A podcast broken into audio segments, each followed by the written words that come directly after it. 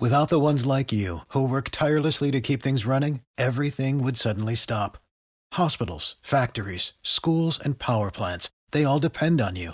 No matter the weather, emergency, or time of day, you're the ones who get it done. At Grainger, we're here for you with professional grade industrial supplies. Count on real time product availability and fast delivery. Call clickgrainger.com or just stop by. Grainger for the ones who get it done.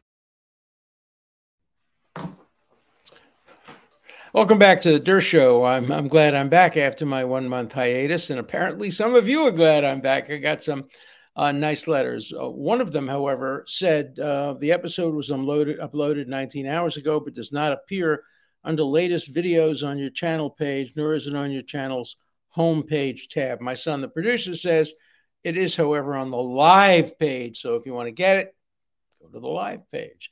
Okay. So I've now read the indictment very, very carefully and very thoroughly. It is one of the strangest documents I've ever read. And to, to show you, to demonstrate how open ended and broad this indictment is, I'm only doing this to illustrate. I'm not going to say it's going to happen or it should happen, just to illustrate. Under the terms of this indictment, Jack Smith, the prosecutor, could be indicted. Let me explain why. The core of the indictment is that Donald Trump lied to the public, that he lied. He just lied. But Jack Smith lied. In his indictment, he outlines the speech that John, Donald Trump made on January 6th. It's a very important part of the indictment, but he deliberately, willfully, and with malice leaves out the key words he doctors the speech.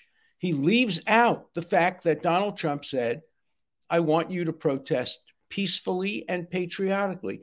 Peacefully and patriotically. Those are the two words that bring him within the First Amendment. Now, you can argue about that. What you cannot argue about is that a decent prosecutor, an honest lawyer, doesn't leave those words out of the indictment. And that's what Jack Smith did. He left those words out of the indictment. A lie by omission under the law can be just as serious as a lie by commission. So, under the theory, the absurd theory that lying is now criminalized, Jack Smith could be turned into a criminal. Let me give you another example. One of the indictments is the post Civil War Ku Klux Klan statute that says if two or more persons conspire to injure or threaten, threaten, threaten the free exercise or enjoyment of any right or privilege secured under the Constitution, they can be convicted. So let's take the following scenario.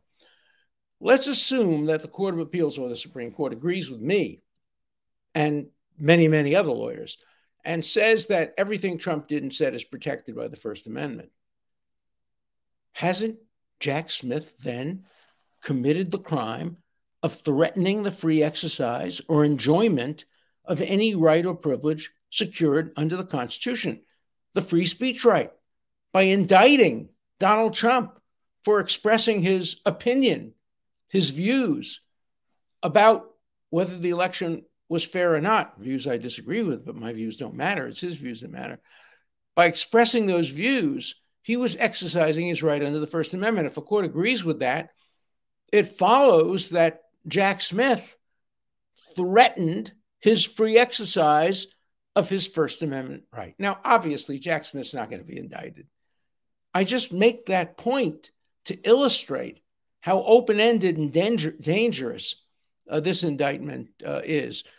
It's the first indictment that I know of that really turns political lies if they are lies, but political lies into, into crimes. Now, if every politician who told a lie in order to get elected or to remain in office were prosecuted, Congress and the state legislatures would have to meet in Allenwood prison instead of in the Capitol, because at least half of the congressmen would be guilty under that standard remember, there are only two presidents of the United States out of the 40 some odd, you know, that have been elected. Only two presidents who are honored by calling them honest, honest Abe, and you know, George Washington, I cannot tell a lie.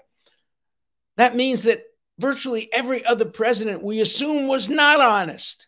Otherwise, we wouldn't honor only two of them for being honest. We understand that dishonesty is often the key to electability.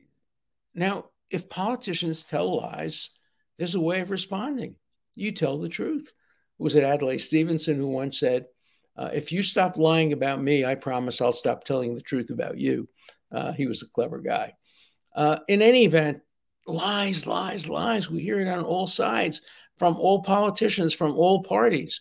And the idea that you make lies a crime when they're not under oath, when they're part of a political campaign or a campaign to remain in office, just stretches the Constitution beyond belief and stretches and shrinks the First Amendment, shrinks the First Amendment to nothingness because the First Amendment is designed to protect falsehoods. Look, I was a law clerk. Excuse me, in 1963, 1964.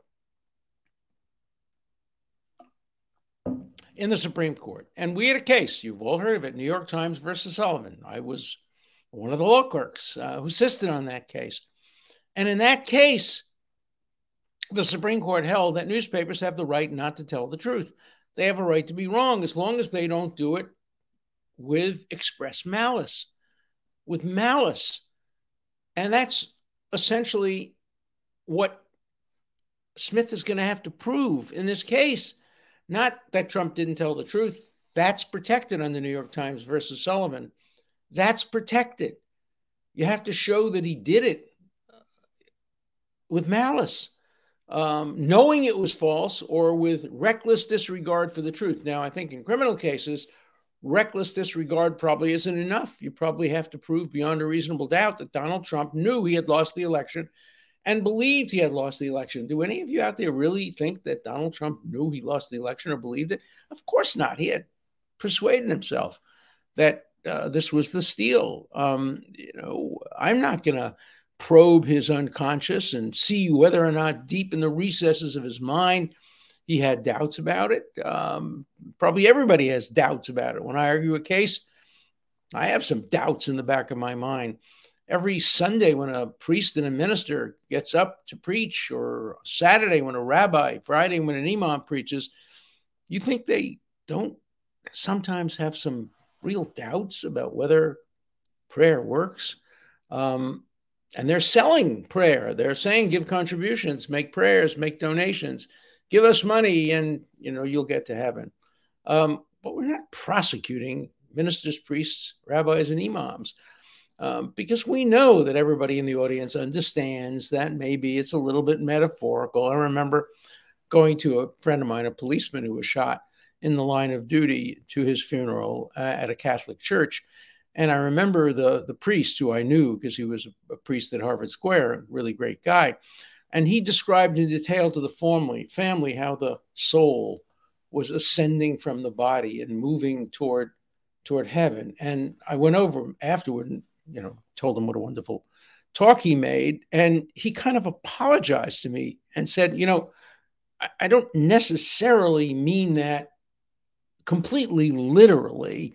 I'm just not sure. But for the comfort of the family, I had to say that his soul was heading to heaven. I don't know whether he's going to heaven. Uh, I don't know whether he's going to hell. I don't know whether he's going to the place in between the two. I don't know that, but for the comfort of the family, I had to say it. We're going to start indicting people like that.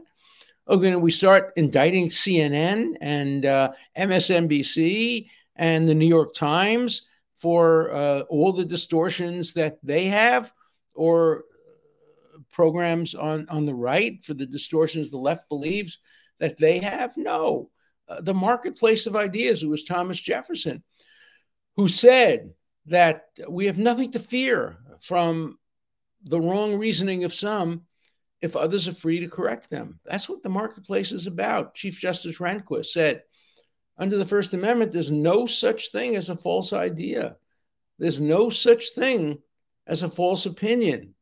The response to ideas that you believe are false or opinions that you believe are false is to answer them, make a better argument, a more persuasive argument. But it's not up to judges or juries. And Rehnquist there agreed with Thomas Jefferson, who said, I don't trust the judges or juries to make decisions as to what's true and what's not true. That has to be left to the people. That's why we have election days, because on election day, people evaluate who's telling the truth. And generally, they prefer to uh, vote for George Washington and Abraham Lincoln over Richard Nixon. Um, I am not a crook. Um, well, you know, he was, and uh, and and and and both Republicans and Democrats agreed that he had to step down from the presidency because both parties agreed he was a crook, uh, and he did resign, uh, and he would have been impeached and probably would have been prosecuted. Um, uh, President Ford did a very heroic thing. He pardoned him and thereby endangered his reelection chances, and he lost the presidency to Jimmy Carter after that. Um, we don't have that today. Uh, today, the country is as deeply divided over this indictment as it is over some other important issues of, of life and of America. And this indictment doesn't help. This indictment doesn't help. Um, the indictment should never, ever have been brought in the District of Columbia. That's where the venue was, of course. That's where the alleged crime was committed. But the prosecutor himself should have recognized that he can't get a fair trial in the District of Columbia. He can't get a jury of his peers when, uh, what, maybe five or six percent uh, of the people of the District of Columbia voted for Donald Trump. It's the most one sided district of any district in the United States. And then they put him before a judge who has demonstrated um, uh, anti Trump bias and pro democratic bias. And her whole background is in democratic uh, law and politics. And, uh, and um, you know, she has shown disdain for um, uh, people who protested on January 6th and apparently has some of the longest sentences. I, am defending one of the December, uh, January 6th people, a young law student who didn't do anything illegal, who was waved in by the police, went in, sat there, went out when the police told him to leave, and yet he's been indicted for a felony. Uh, and we all, all the lawyers said, oh, thank goodness, we're not in front of her um, because everybody knows that she uh, although very sympathetic to Black Lives Matter uh, protesters, is very unsympathetic to the protesters in the Capitol. She's entitled to those opinions, but she's not entitled to express those opinions or use those opinions in applying the law fairly to all sides. So um, I'm sure that if they haven't already done so, the Trump defense will make a motion both to recuse the judge and to move the case to a different district. They should move it either to the middle of Virginia or to West Virginia, someplace that is more purplish than uh, it is one-sidedly anti anti uh, Trump. The indictment itself, look, you know my views on this. If you're going to indict, if you're the attorney general and the attorney general who appointed the special counsel is going to authorize the indictment of the man who is the leading candidate to run against your boss, the president, the man who appointed you as attorney general, the case has to be the strongest case in history. It has to be beyond dispute. There has to be a smoking gun, fingerprints, videotape, and a confession. I don't mean that literally, but it has to be a case that everybody, Republicans, Democrats, Independents, say, wow, this case is really, really, really strong. The only case that seems to meet that criteria is the case in Florida where he is caught uh, waving a piece of paper in front of people who don't have security clearance and saying on tape, I could have declassified this when I was president. I didn't. It's still a secret. That is a smoking gun. Uh, but that is not the most serious of all crimes because we know that uh, other people, uh, including the President of the United States, the former Vice President, the National Security Advisor, former senator, the person running for president against Trump, they all had possession of classified material. Whether they showed it to anybody or not, I don't know. And there's no evidence that Trump actually showed that document. He just kind of waved it.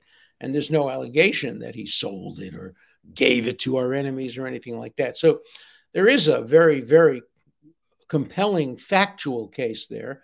The problem is the law is it's it's a, it's a paper case. It's a case involving a technical violation of a technical statute.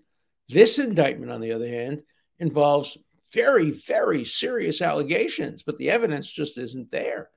It involves allegations of trying to undo an election, knowing knowing that you lost the election. Now, what I worry about is not only criminalizing uh, challenging elections, but criminalizing lawyers who advise the challenging of elections. Why? Hey, I was one of those lawyers back in the year 2000.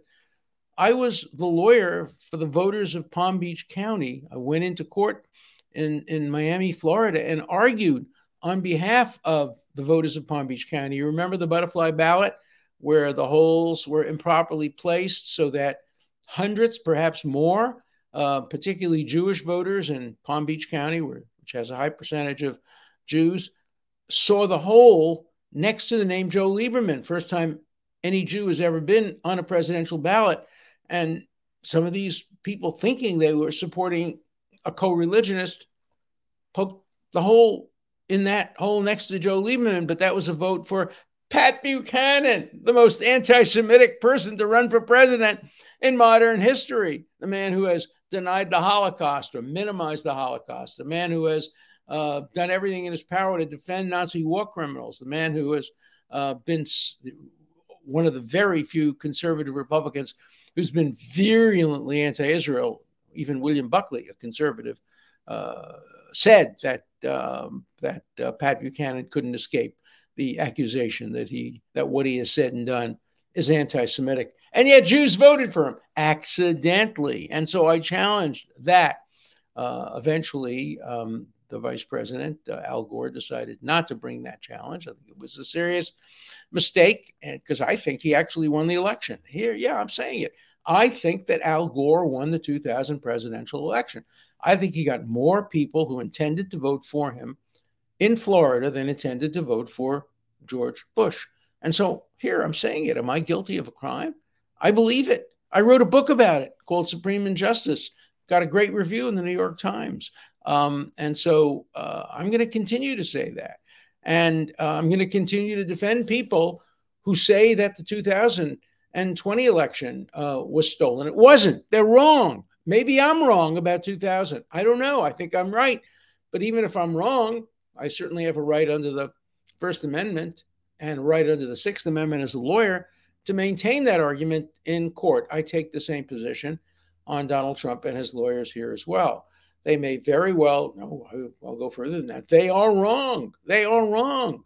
Um, they shouldn't have, um, have, have said that the election was stolen. Um, uh, they should have done what Al Gore did, accept defeat. And Al Gore had a much closer case, you know, even by Republican standards, he lost the election by what 560 votes out of how many million that were cast. The closest election, not only in the history of the United States, but perhaps in the history of any major uh, democracy. And, and I personally think that uh, he was cheated uh, of the election, but um, he didn't want to fight.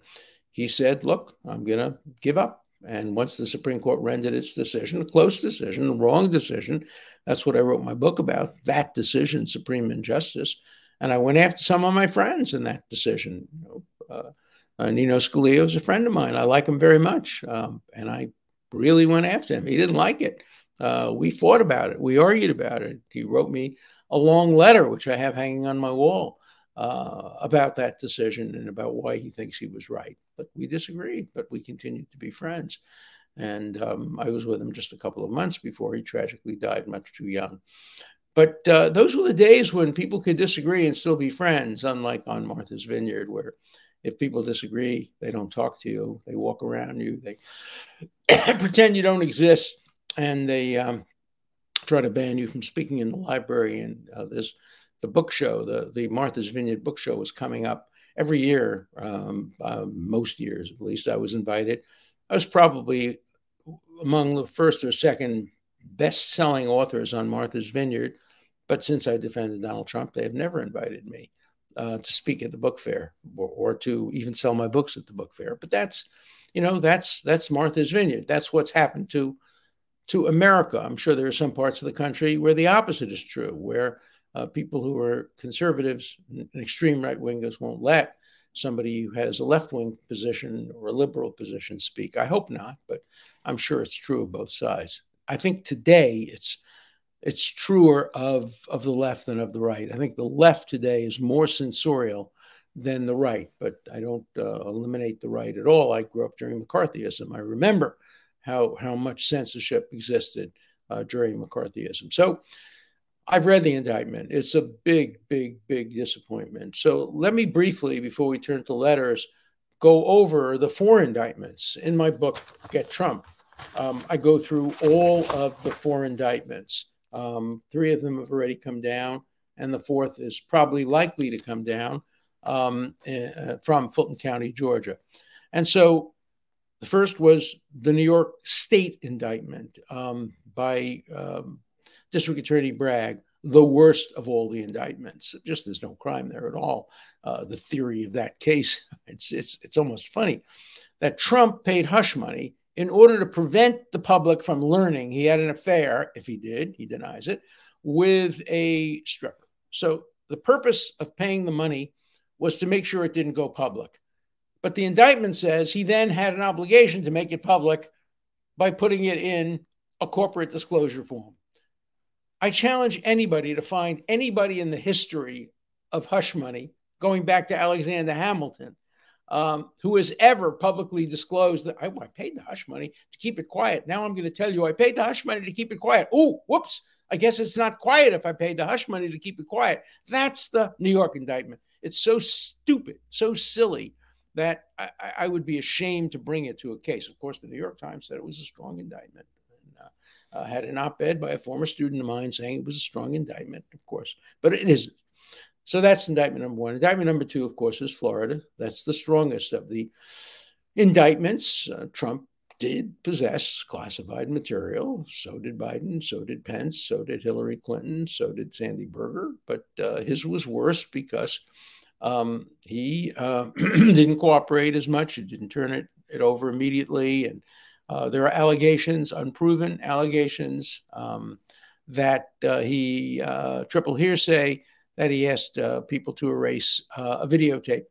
There's no allegation that the videotape was actually erased, but there is an allegation, but it's triple hearsay, that he may have told somebody to erase it. If that's true, it would be an obstruction of justice. But uh, there, I didn't see any admissible evidence to show that that's that's true. So that's indictment two. Indictment three, we've discussed, so I won't go over that.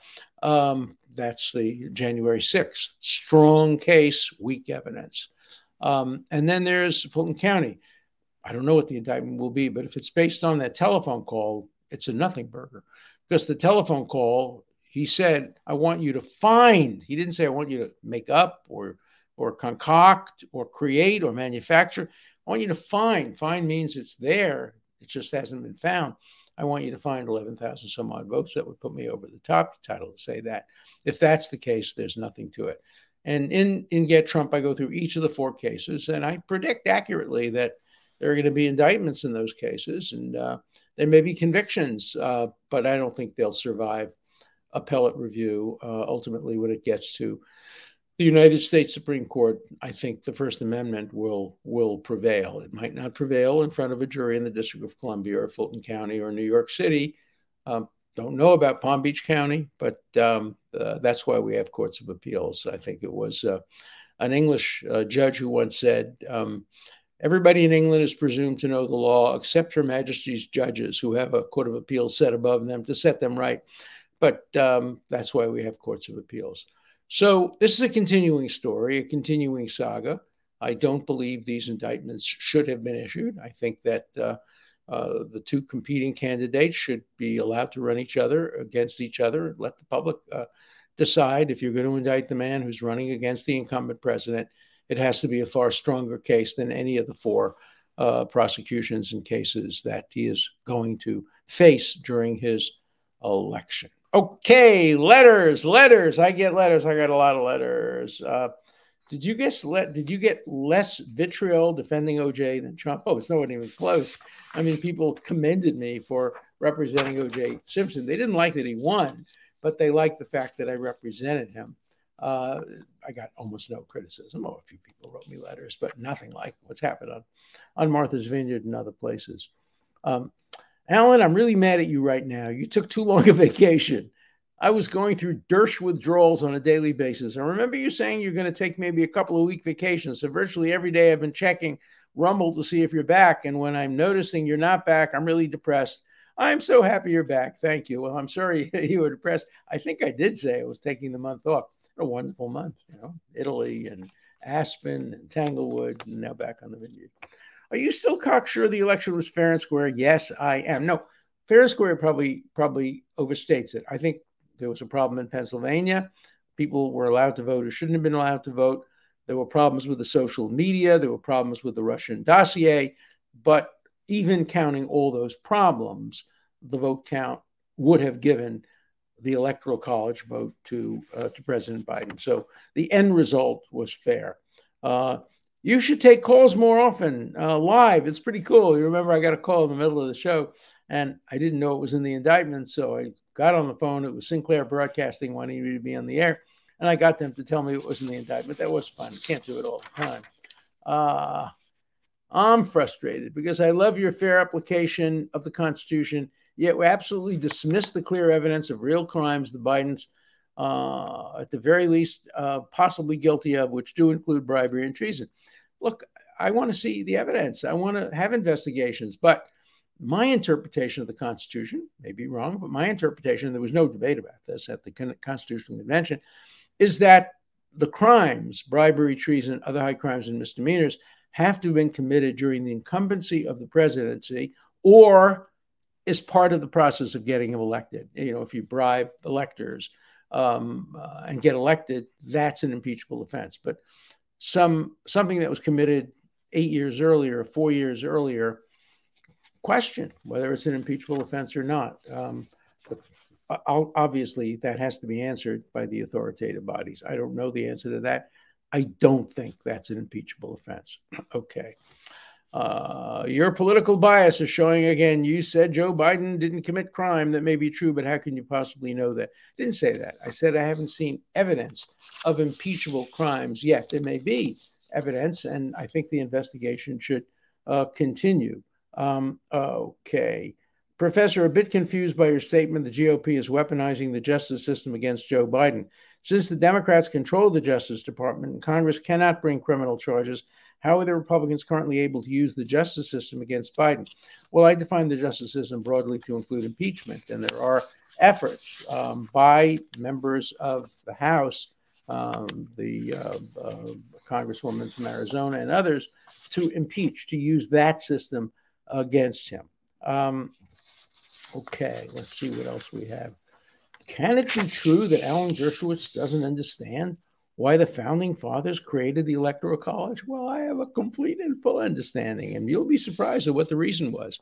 The reason the founders uh, devised an Electoral College is they didn't believe in democracy. They did not want a straight election. They were afraid democracy would be like uh, France and, and, other countries. The word democracy was never never used in a positive way uh, during the, the constitutional conventions and debates. It became popular really only under the presidency of Andrew Jackson, Jacksonian uh, democracy. So they didn't trust the public to elect the president. They had in mind wise old electors, people my age who had all the experience, who would sit around and decide who the best president would actually be. Uh, and if they couldn't decide, then it would go into the House of Representatives where popular vote would dominate. In fact, every state would only get one vote. That's how Jefferson obviously got elected the president after Andrew Burr pulled the rug out from under him and tried to cheat him out of the presidency. But I'm fully aware of uh, why we have an electoral college and um, and why we have a Senate and why the Senate was not to be elected by the people under the Constitution. It was to be elected by state legislatures, and how we had to change that, and why only men um, voted, um, and only property owners uh, voted, and only white men voted. In some in some states, only Christian white men uh, voted. The number of people who voted in an election was a relatively small percentage of the actual uh, population. Um, you know, we're talking about now should should people who are undocumented aliens vote. Back in the day, the debate was should people who've lived in the country for 100 years and are farmers but are poor, should they vote? Uh, can they pay the poll tax, et cetera, et cetera? So um, uh, the founding of America was not based on democracy. It was based on a kind of platonic guardianship and elitism, and the Electoral College was part of that process. And maybe it's time to abolish it. I mean, another reason for it was to um, assure the small states at least some um, uh, disproportionate power in elections so that the smallest state gets at least three electors. Remember, in those days, even the biggest states didn't get, it's not like California today, which has a humongous number of electors, or Florida or Texas or New York. And so uh, there were a lot of reasons that went into the Electoral College. None of them seem to be relevant today, but we're not going to change the Electoral College as long as one party has an advantage. Um, and it's today the Democrats who, who have an advantage. And on a couple of occasions, the Democrats have uh, are, have won elections when they've lost the popular vote. Republicans have also had an advantage. Most recently, Trump lost the popular vote, and Bush lost the popular vote back in 2020. But uh, in days past, the opposite was was true. So um, right now, I don't think we're going to abolish the electoral college. But let's remember, the electoral college is not based on the principle of the United States of democracy. It's a republic if you can keep it, famously said um, Benjamin Franklin. Uh, see you um, on Monday. I hope you can survive without me for four or five days. Uh, you can go back and see some of the ones you missed uh, and uh, watch me uh, in reruns. And you can read my books, Get Trump. But uh, live, I'll see you next Monday. Have a good weekend.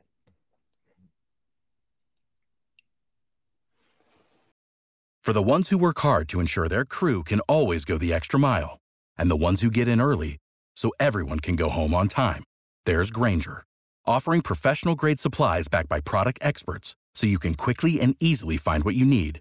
Plus, you can count on access to a committed team ready to go the extra mile for you. Call clickgrainger.com or just stop by. Grainger, for the ones who get it done. Step into the world of power, loyalty, and luck. I'm gonna make him an offer he can't refuse. With family, cannolis, and spins mean everything. Now, you wanna get mixed up in the family business. Introducing The Godfather at ChumbaCasino.com. Test your luck in the shadowy world of the Godfather slot. Someday, I will call upon you to do a service for me. Play the Godfather, now at ChumbaCasino.com. Welcome to the family. VGW Group, no purchase necessary. Void where prohibited by law. See terms and conditions 18 plus.